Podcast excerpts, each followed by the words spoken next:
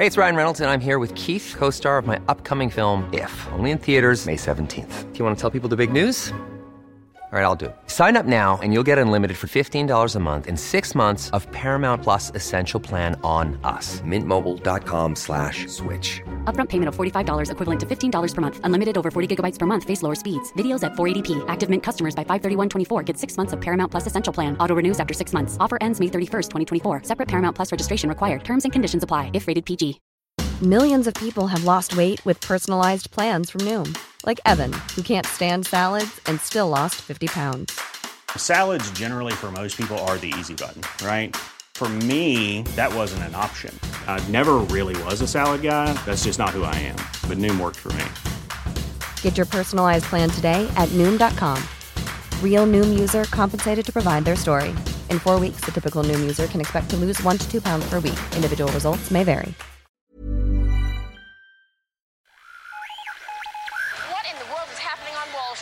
Economic indicators. Who knows where this is going to end up? To understand the economy, you have to understand human nature.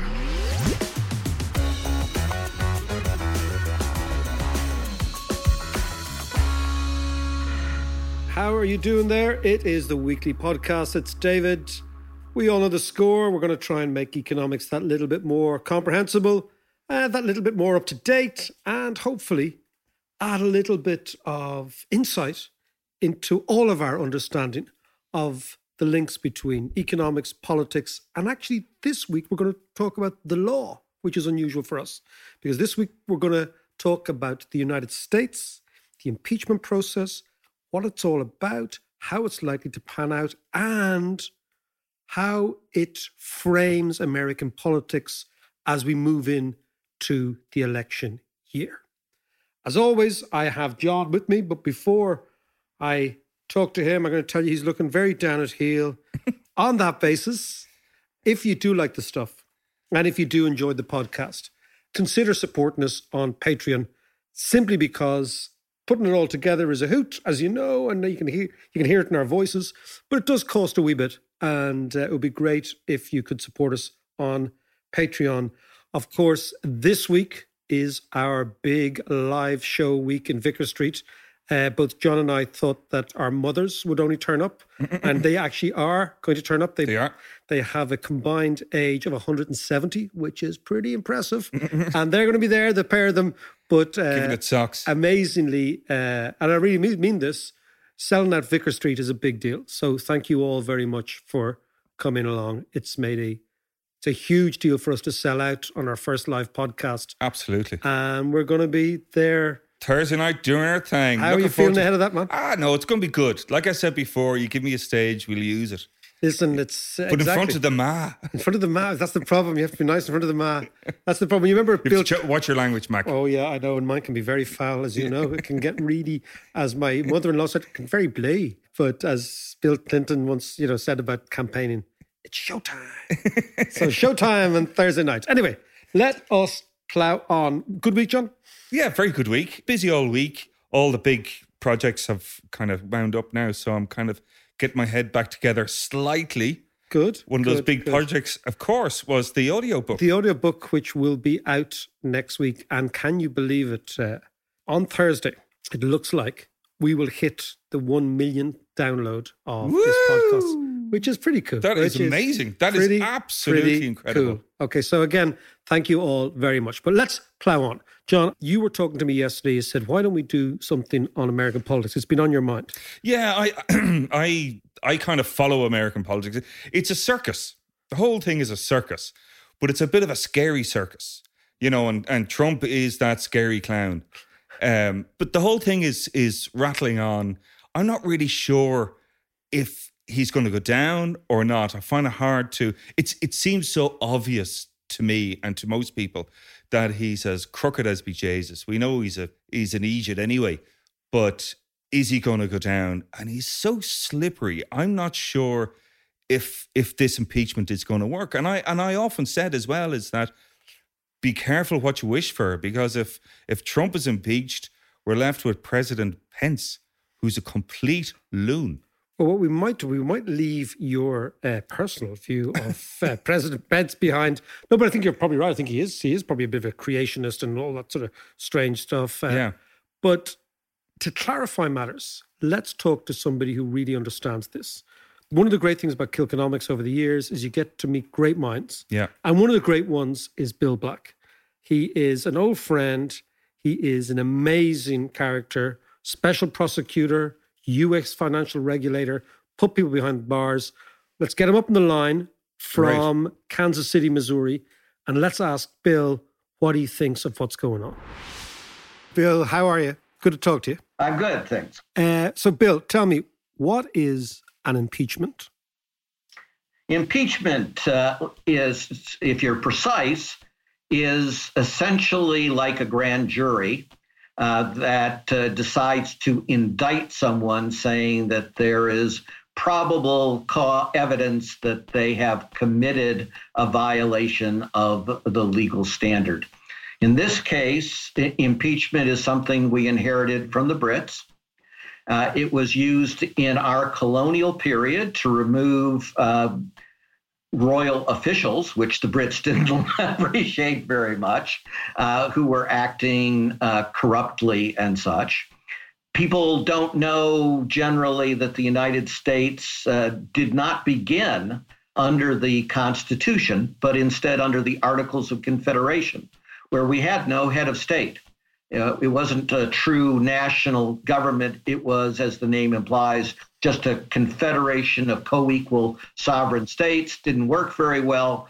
Decided they needed to create a strong executive. As soon as they created a strong executive, a president, they said, oh my God, that's what we had problems with strong executives. How are we going to restrain them? And the answer they came up with was impeachment. Now, at this juncture, there were no federal laws uh, so they couldn't say, if you violate the following federal laws, you'll be impeached. So they used a more general phrase. And that general phrase was treason, bribery, and other high crimes and misdemeanors. But we have a lot of history that shows us uh, some content as to what they meant. First thing they meant is it was up to Congress to define, not the courts.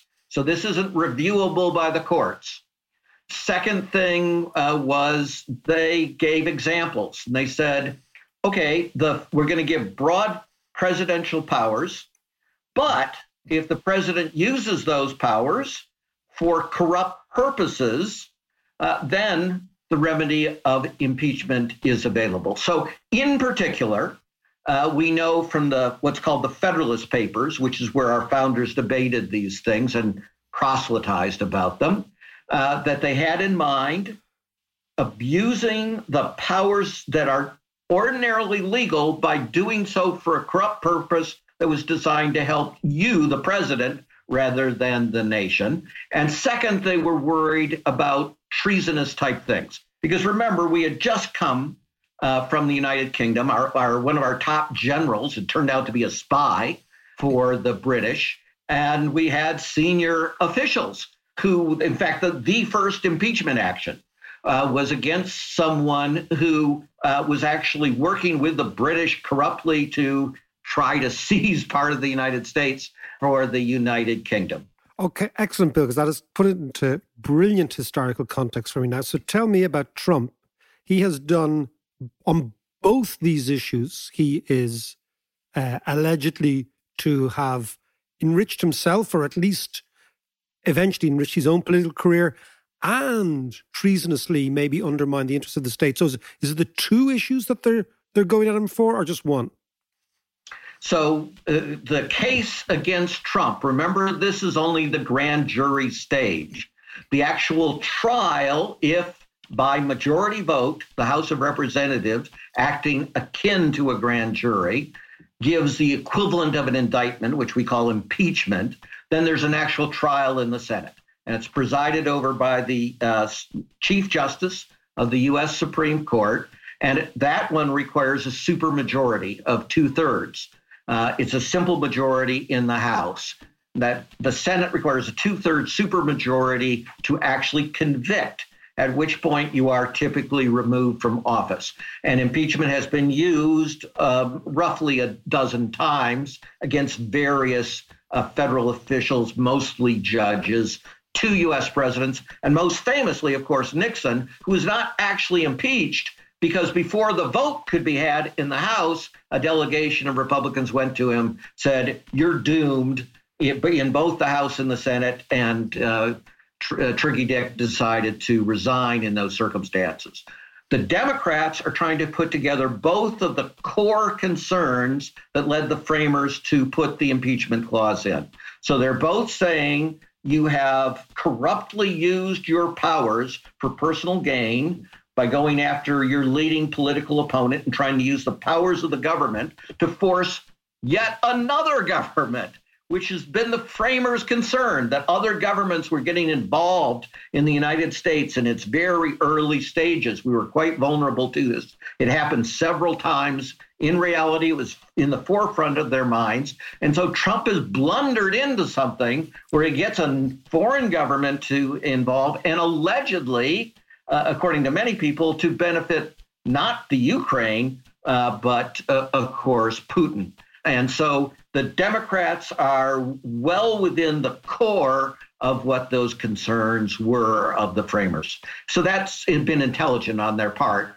And you've, you've just heard in the last several days that the Speaker of the House, which is the most senior position in our House of Representatives, Nancy Pelosi, has explicitly called it bribery. Why? Because that's one of the specific things listed in the Constitution as a basis uh, for impeachment. And bribery includes, by the way, not just succeeding in bribery, but trying to bribe someone, even if they say no. That constitutes a felony in the United States. It isn't that you would be prosecuted to, for that felony unless and until you were removed from office, but it is an explicit basis for impeachment. So again, the Democrats are being good lawyers in specifically calling it bribery. Obviously, it's really bribery and extortion, some combination that they're alleging. Bill, can I ask you about just your own experience of white collar crime and going after and, and arranging the case and going through the material and building your case against a president? I mean, how would a special prosecutor build their case against a president? And what would they be coming up against on the other side? So a special prosecutor would have far more powers and would use them typically far more uh, aggressively. And I was I played a small role uh, in one of these special prosecutors. But as you said, I led many uh, investigations of elite qual- white collar criminals. So a prosecutor would have a real grand jury. And in a real grand jury, the defendant's uh, or the witness's lawyer is not allowed, even in the the room to give advice. If you seek any advice, you have to ask for a postponement and then go out and ask your lawyer uh, something. And so, you know, the, the grand jury is a very powerful thing, and it seeks not just your testimony, but all of your documents. So, a normal special prosecutor would have never done what Mueller did in his investigation. They would have absolutely subpoenaed the President of the United States and forced him to either testify or in front of cameras say, I refuse to testify on the grounds that it might tend to incriminate me, which, uh, you know, politically uh, could be suicide. For reasons that pass all understanding, Mueller allowed Trump to give written response to questions. And of course, the written responses are written by his lawyers. And so it's utterly useless. And everyone knew in advance it would be utterly useless. So what would I do? I would uh, use the grand jury. I would bring in all these folks uh, that uh, are actually being brought in, but I would have all the documents. That would be the key difference. In the United States, we have much broader abilities than many countries to get the underlying documents. And what you have seen is the underlying documents are terrible for Trump. And then I would put Trump, uh, you know, on the stand and force him to either answer the questions or, as we call it, take the Fifth Amendment.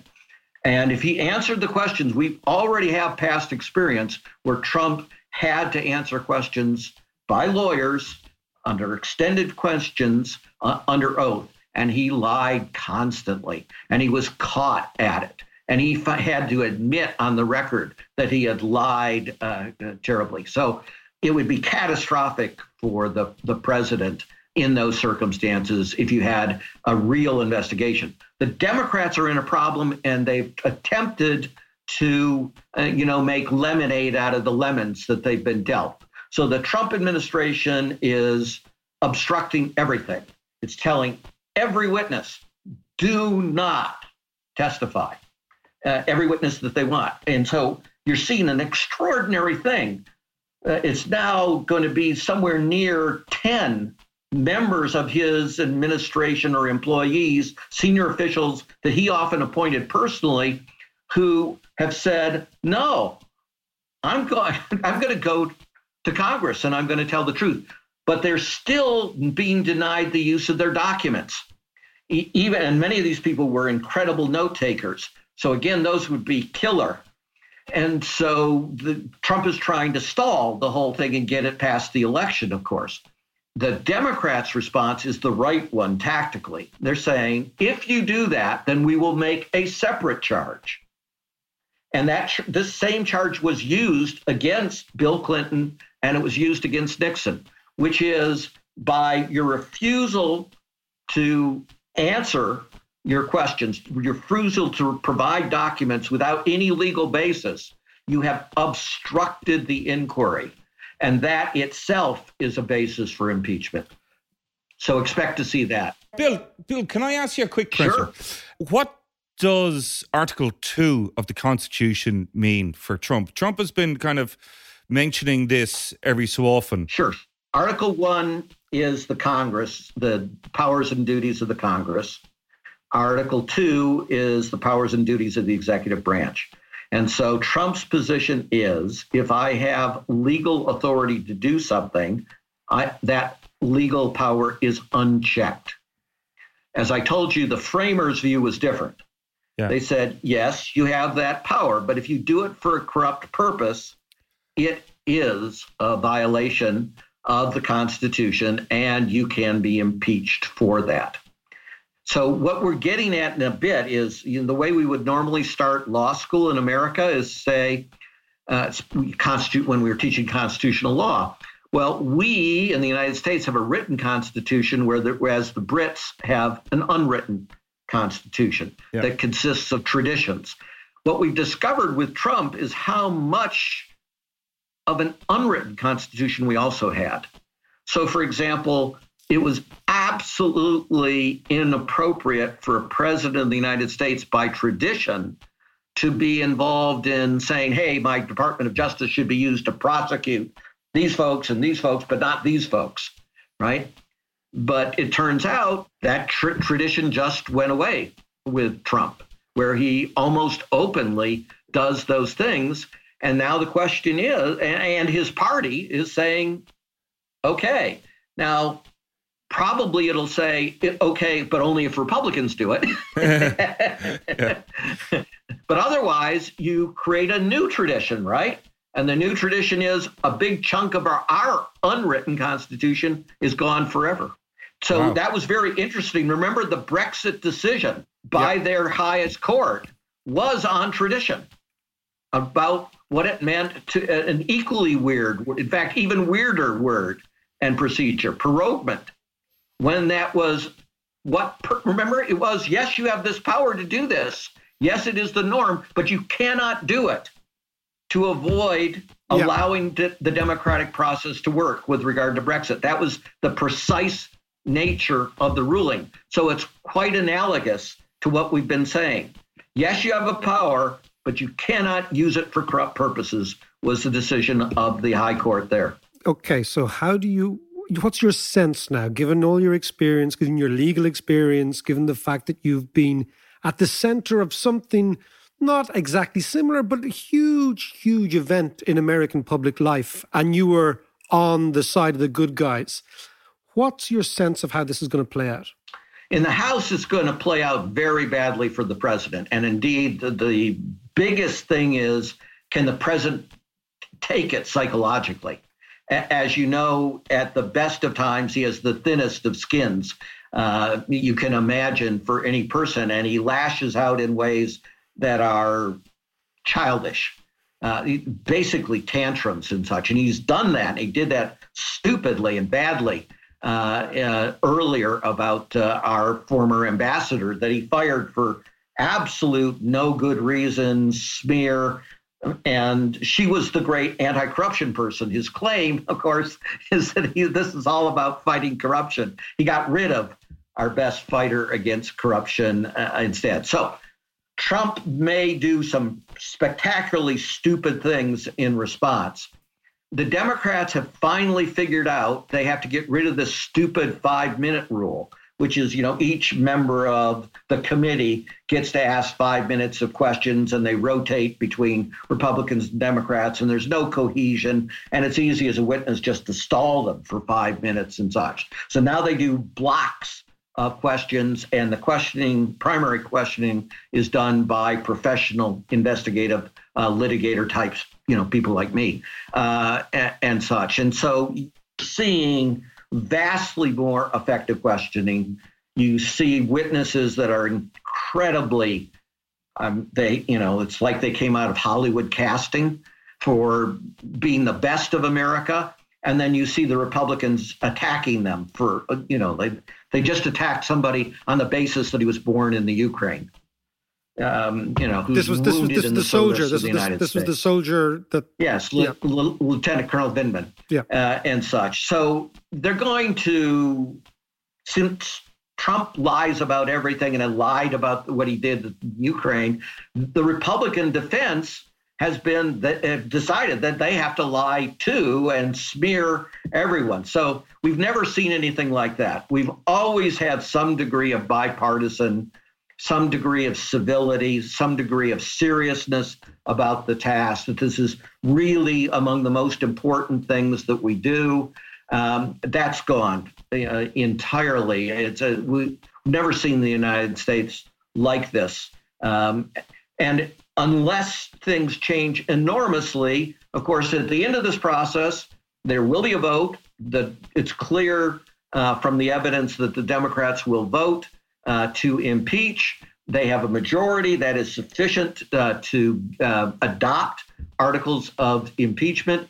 It's unless something changes dramatically, they will have next to no or literally no Republicans supporting it.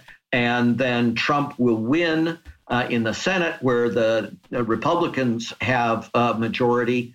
And we'll see whether the majority leader of the Senate, Mitch McConnell, who is quite a, you know, he's the guy who said when Obama was elected president, his mission in life, uh, McConnell's mission in life, was to ensure that he was not a two term president.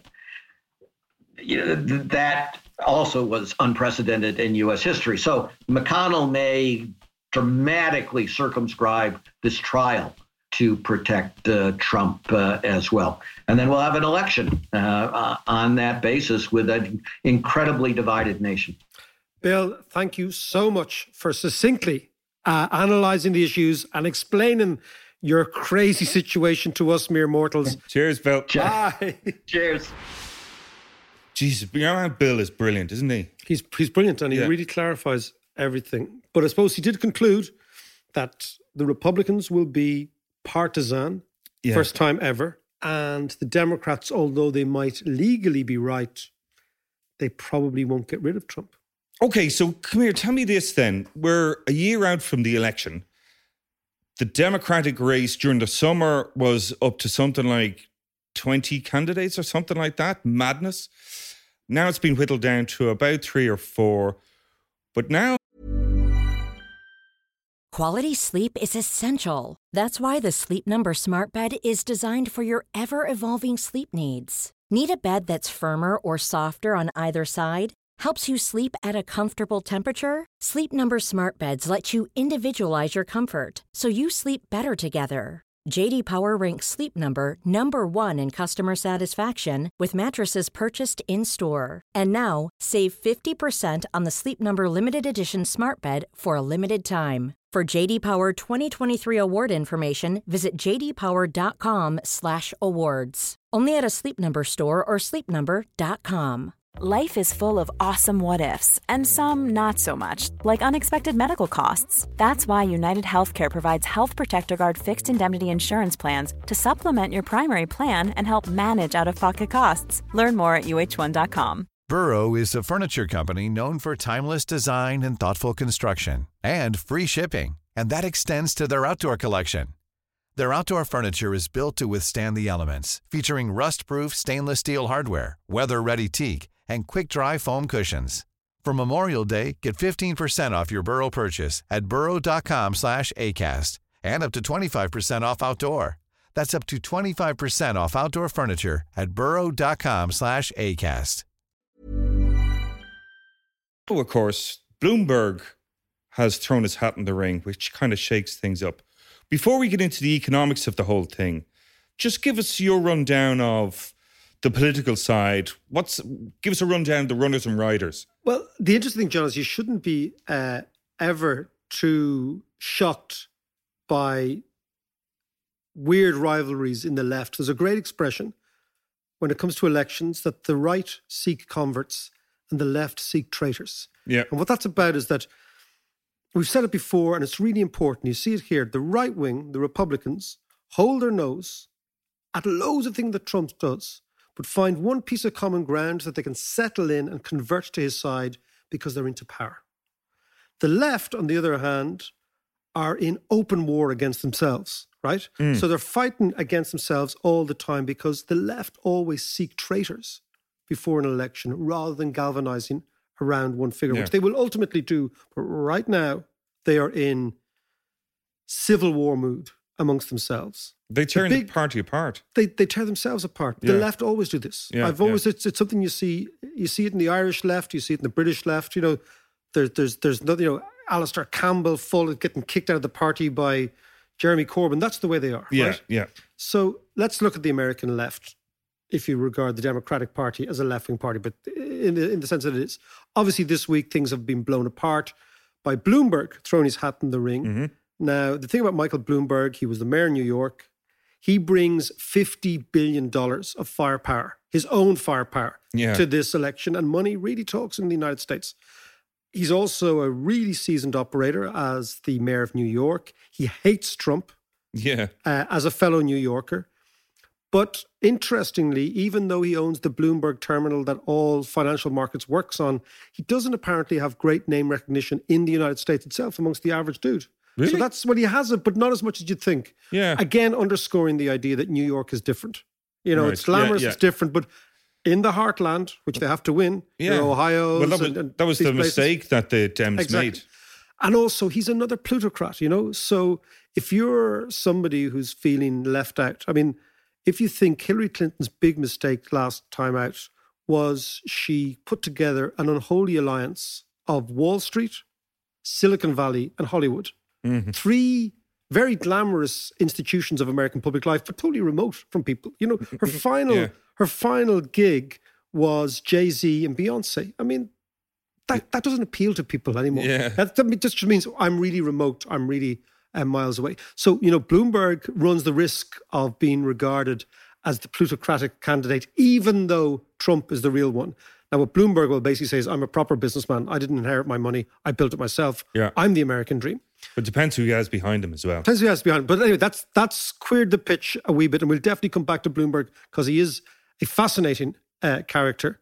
And as mayor of New York, he has got track record, but more importantly, John, he's got 50 billion smackers Yeah. in his arse Well, pocket. I'm sure there's a couple of skeletons in the cupboard as well. Oh, absolutely, That'll absolutely. be fun when they come bounding out. So then you have another piece of news we have is Bernie, my my old mate. This time last year, I was at Bernie's thinking I'm actually a fellow of the Sanders Institute, so I'm close enough to to the. Uh, to, to that side. And as I said to Bernie when I met him, I said, Look, Bernie, I'm not particularly left wing. And he said, No, but you know, we need people from outside the United States to talk to us about what's going on uh, outside the States because they are very, very insular. And I was up in Vermont this weekend last year at his Think In, Nice. which is a beautiful place. It's like it's like it's kind of like Denmark with nuclear power or Right. nuclear weapons, right? like you fly into it, and it's really all sort of Scandinavian and lovely, and feels like Danish, and Yeah. they're into they're into their welfare state and, and and what have you. Except you see the entire airport is full of F one elevens. It's a U.S. Air Force Oh, base. right, is it? so you, right. you, it's, it's that horrible. It's kind of like it's like Scandinavia. Yeah. But it's, if you can imagine Scandinavia with the Russians' military arsenal on tarmac. Right. That's what it feels like. Angry Danes. Yeah, angry Danes, exactly. And uh, and Bernie this week we see is the first politician ever in the United States to pass four million individual donations. Right. Now this is the polar opposite to Bloomberg, obviously number one. But, uh, what does that mean? Like, it means people have given him a few quid, you know, a couple of dollars, five bucks, ten bucks, twenty bucks. But what it means for politics, and I think this is much more important than the money, even though the money is crucially important, is that's an army.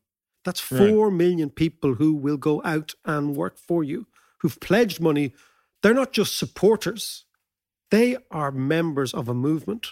And that's what Bernie will tap into as the campaign goes on. his But heart is in the right place. I'm not sure about him. though. But his heart was nearly dodgy. His heart was actually but it's put back in the right exactly place. his, his his fixed ticker. No, but again, so he's competing with Elizabeth Warren, and Elizabeth Warren, I interviewed years ago. I did an Australian TV broadcast called "Addicted to Money," which was a really interesting show for ABC in Australia. Right. And I interviewed Elizabeth Warren when she was a professor at Harvard, and she was so clear, so concise, and also what she had was an amazing turn of phrase. Yeah. And an amazing turn of phrase is very important for the campaign. She's quick as hell, right? Look at her policies because she looks as if she has the momentum behind her for the Democratic race. Of Mm. course, Biden is still the old man at the top, okay, but there is a sense that Biden can only lose from here. And who's the momentum with? Uh, Elizabeth Warren. And she has a really interesting economic policy that, if she were elected, would change the shape of American capitalism for a generation or two. I look at her, and who I see is Eleanor Roosevelt. Oh, yeah. Eleanor Roosevelt was the wife of FDR.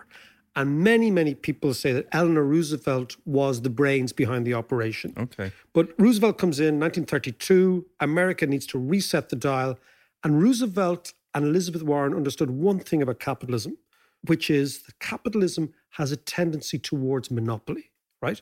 The Yeah. objective of being in a company is to monopolize the market. Of course, yeah. And so once you understand that she understands this, that she's saying the tendency is for companies to err towards monopoly, and therefore at some stage, every generation or two, America needs to reset itself because the monopolies have become too big. This is her essential idea. Mm. And because the monopolies have become too big, the fat cats at the top are getting everything. The working man and woman at the bottom and in the middle are getting nothing. So this is the way she has framed the election. And I find this interesting because it sounds to me like Roosevelt and the New Deal Right. in the 1930s. So what Roosevelt comes in, he comes in after the Great Crash, Yeah. which is not the tailwind that uh, Warren might come in on.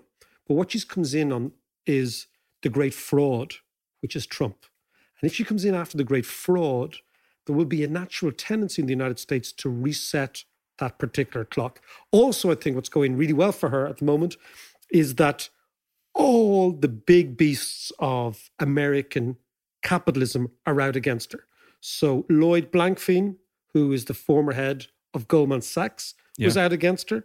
Stephen Schwarzman, who's the head of BlackRock, which is the, one of the biggest investment companies, is out against her. Mm. They're all coming out and saying this woman is dangerous. Yeah. Now, Not surprising. she's saying, you know what? That's cool with me. FDR also was accused by big America of being dangerous. And they he said, I sense that they hate me and I welcome their hate. That was his election campaign. Wow. So what you But have hang Yeah, on, go. just just before you go there, because she's also talking about breaking up the likes of Facebook and all those kind of characters. her her basic idea is that capitalism has a tendency towards monopoly. If competition were working, it would be reducing profits for companies and giving back to the average consumer better deals, What we see in America is the opposite. Profits have never been higher. Yeah. Companies are buying back their shares. That's enriching their shareholders. It's enriching the 1%. The difference between her and Bernie Bernie describes himself as a democratic socialist who believes in socialism, Hmm. uh, as does Alexandra Ocasio Cortez. They're socialists.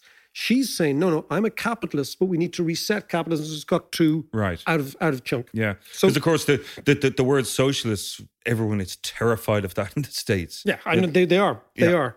So her thing is not redistribution, but what she calls pre-distribution. So before the spoils of the economy are delivered to the rich guys, and then government's job is to redistribute the spoils, she's saying, no, no, no. Pre-distribution. Let's not let the spoils of the economy and let's reset capitalism. So what she's saying How, is- how does that work? so what she's saying is that we need to break up large monopolies. Hmm. So you take Facebook. She's saying Facebook will be forced by American courts to sell WhatsApp and Instagram. That basically there's been too much of a concentration of power. She's looking at American pharmaceuticals and saying, you are taking far too much of the health service, so we're going to break you up. She's looking at American banking. She's talking about reintroducing a thing called the Glass Steagall Act, which was an act that Roosevelt introduced in the 30s, which breaks banks up between deposit banks, where people deposit their money, and investment banks. Now, what happened in the banking system is the investment part of the banks was using depositors' money to speculate on risky shit. She's saying that's over. If you want to do your risky stuff, you use your own balance sheet. You do not use depositors. This is all eminently sensible stuff. I was going to say, I, I actually didn't realize that went on. You know, she's also saying, look, private equity, which is the be all and end all of Wall Street, right? Hmm. I'm the big balls guy. You remember Gordon Gekko? Yeah. Gordon Gekko was Greed is good. Greed is good. Well, Gordon Gekko, it's amazing that that's, that was that, that movie was from the eighties, Yeah. not in the nineties, yeah. right? Oh, look at the Gekko- garb and the get up. I know, it's great. Big hair, we should big get, shoulders. We should get that shit on, man. I'd love it. Double-breasted suits, the whole thing. I think I still have one. But listen, uh, Gordon Gekko. I don't know if you remember the the plot line in Wall Street. I do. Yeah. The row was between Charlie Sheen and his dad, Martin Sheen. yeah. Martin Sheen was the union head of some airliner. Charlie Sheen was Gordon Gekko's go-to bagman. Yeah. This is before he became his own bagman in the bizarre hooker trade over in California, which he did, right? But if you remember the story, right, the drama was between the morality of Martin Sheen and Charlie, father and son. It was against the background of the deregulation of the American airline industry, Yeah. where airlines all came up for sale, and guys like Gordon Gekko, who were predators, came in, bought the companies, private equity guys, right? the Sort of vulture funds that own hmm. half of Ireland, right? Squeeze the asset, screw the workers, default on their pensions, and then sell on the now lean machine to another investor. Yeah. That's their business model. And the morality play in the middle of it was the father and son relationship, right? What Warren is saying is those guys, the Gordon Gekkos, those private equity guys, you can do whatever you want, but I'm going to tax you. Okay. Yeah. I'm going to tax you. I'm going to rein you in because you are in an era of deregulation. You are amplifying inequalities because you're sucking all the juice out of these companies. Actually, if you ever want to get behind Wall Street, there's an amazing book by Connie Brooks called The Predator's Ball. And The Predator's Ball was about the rise of Michael Milken, who was the king of these private equity guys. And it was a once a year ball hmm. of these big swinging dicks. And it is definitely an outrageous read. Right. It's really, really good. So what Warren is saying is, I'm going to go after all these types of fat cats, not because I want to, in order to tax them. What she's saying is, I'm going to tax the top 2% of American wealth households 15%. She said, I'm going to tax anybody who has an income or a net wealth of over 50 million. I'm going to tax them by 2%. And I'm going to tax billionaires 3% on their net wealth. That's totally logical. Yeah, but it's also bugger all. It's bugger all. But if you think in, about in it, that grand scheme of things. Bill Gates is worth $107 billion, which is kind of ridiculous, Yeah. right? For him Warren would suggest he has to pay 6.7 billion, right? Which is still a huge amount of money. Yeah. And what she's saying is we're going to take money off the incredibly rich and we're going to give it to provide maternity leave in the United States, to cancel student loans, and to make public universities, not the Ivy League, public universities free. Yeah. This can be all done. It's been costed by simply taxing the 1%. Now, obviously, the 1% are going mad about this, Mm. but what she's doing is she's tapping into this sense that the United States is incredibly unequal. So, what she's also saying is that companies in the States which have profits of over $100 million, she's going to tax them an extra 7%. But what she's saying, and this is interesting for Ireland, it's not on your profits that you record after you go through the loopholes that you have got your lobbyists to get off the government. Yeah. It's on the profits in your accounts. Because what she's saying is that all these companies understate their profits Yeah. using loopholes. Why do they get the loopholes? Because they pay the lobbyists. The lobbyists lobby Congress. This is this thing called 16th Street in Washington, which is all lobbyists. She says that lobbyists are the cancer in American political office. And she's right. Mm. That's why There's lobbyists in every. there's lobbyists, country. but in the United States, it's really, really, it's kind of in your face. Right. Okay. Right. So what she's saying is the market works, but the reason, for example, that the tech giants can get more and more powerful, the reason carbon emissions are not taxed, the re- reason pharmaceutical companies in America get away with murder, hmm. i.e., huge high prices, is because of lobbyists. So you got to attack them. So what she's saying is capitalism works if it's fair and you have rules. Because of the tendency towards monopoly, we're at a stage now where the rules have been broken. It's unfair. The rich are getting too much, the poor aren't getting enough. We reset the dial, we start again, which is exactly what Roosevelt said in the 30s. He said capitalism and the market is the way in which we get rich. But over time, some get too rich and others lose out. So we reset the dial. And the interesting thing is, up until this person emerging, Elizabeth Warren, everyone thought that's that's Bernie, that's radical, etc. Yeah. She's saying, look, since 1979, the top five percent in the United States have seen their income rise, income, not wealth, income, by 225 percent. The average middle class family has seen their income rise by 42 percent. So the top Right. is rising five times faster than the middle, which is also rising much faster than the bottom. And she's saying to create a new society, a new America, what we've got to do is reset the clock. And do you think this is resonating with with? Yeah. uh, It's resonating because but Biden is still beating her in the polls. he is because of name recognition. Right. You know, he's he's been a, he's been a two-time vice president. Joe Biden's been around for a long, long time. Yeah.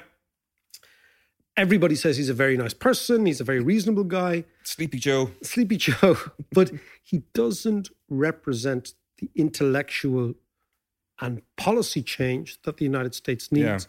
Yeah. Now, the interesting thing is, she has been gradually and gradually and gradually garnering more and more support. Will that continue? I'm not sure, but it does seem to be resonating with lots and lots of ordinary Americans who are saying, I feel left out, and I think she's the one to watch. Okay, so that sounds like a big endorsement of Elizabeth Warren. Which will obviously do her campaign enormously, given our podcasts. well, of course, huge Well, we have a million downloads now.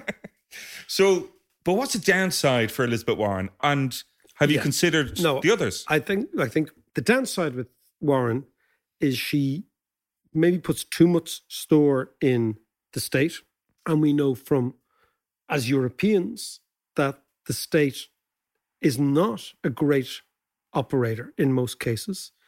And of course, the question is whether or not, if she goes after the mega rich in America, will it lead to a vilification of the rich? And therefore lead to a change in the way America does business? Will American capital fly offshore? By saying I'm going to break up the biggest companies mm. and by saying I'm going to break up the private equity, she's going to destroy Wall Street. Now, lots of people say that's a very, very good thing that Wall Yeah. Street doesn't contribute anything. But my own sense is that it is part and parcel of the American way. And if you go after finance and you really crush it, which is what she might end up doing, is there a sense that you actually do more damage? And of course, the, the other, the, the final thing, John, is that you know this is the sort of policy that Obama wanted to go and say, Yeah. but maybe he couldn't say because of his color. So the thing is that when you are already stoking up racial issues because of your very color, that maybe Obama couldn't do what he wanted to do because he didn't want to give fuel to people to say, look, that's what happens if you have an ethnic president. Yeah. He'll take all our money away. Well, that's that was, what that was Mitch McConnell, as Bill was saying earlier. It's Yeah. Mitch McConnell who blocked absolutely everything. Everything. So the amazing achievement of Obama in the first place might have militated against action in the second. Whereas Elizabeth Warren has a an interesting backstory. She's from Kansas or Oklahoma, very poor, hmm. single mother in the 70s, started to, to work. But she's basically saying America is ready for a female president. Yeah. Absolutely. Yeah, no, I think so. and defo. it's ready for a radical reset of the capitalist button, which is different to Bernie's message, which is more we've got to change the system Yeah. and change the basic structure of the economy. She's saying, no, we just got to make it fairer. Yeah, I just think that the whole thing will be thrown out the window depending on the result of this impeachment.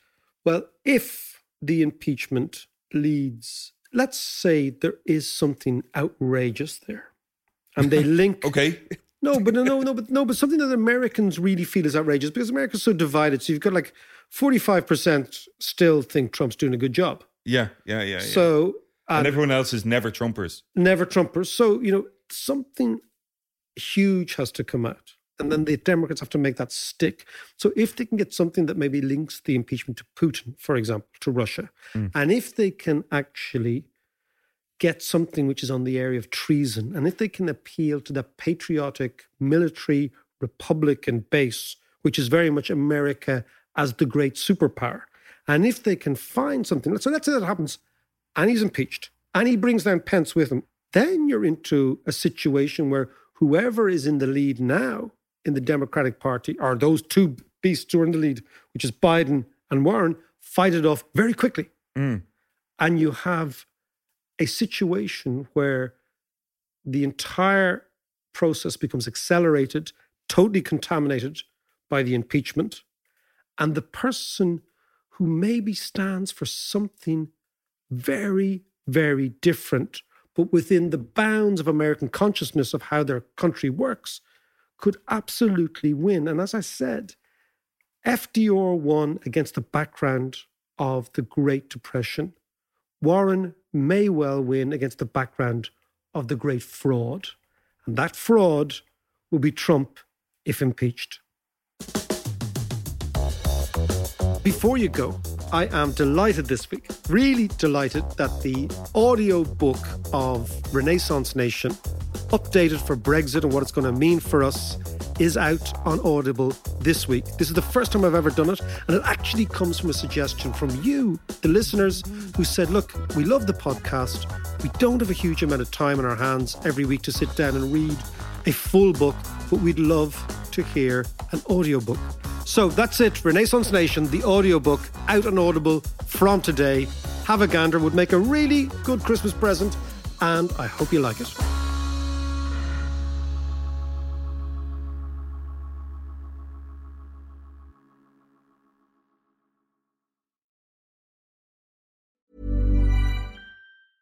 Hey, it's Paige DeSorbo from Giggly Squad. High quality fashion without the price tag. Say hello to Quince. I'm snagging high-end essentials like cozy cashmere sweaters, sleek leather jackets, fine jewelry, and so much more. With Quince being 50 to 80% less than similar brands. And they partner with factories that prioritize safe, ethical, and responsible manufacturing. I love that. Luxury quality within reach. Go to quince.com slash style to get free shipping and 365 day returns on your next order. quince.com slash style.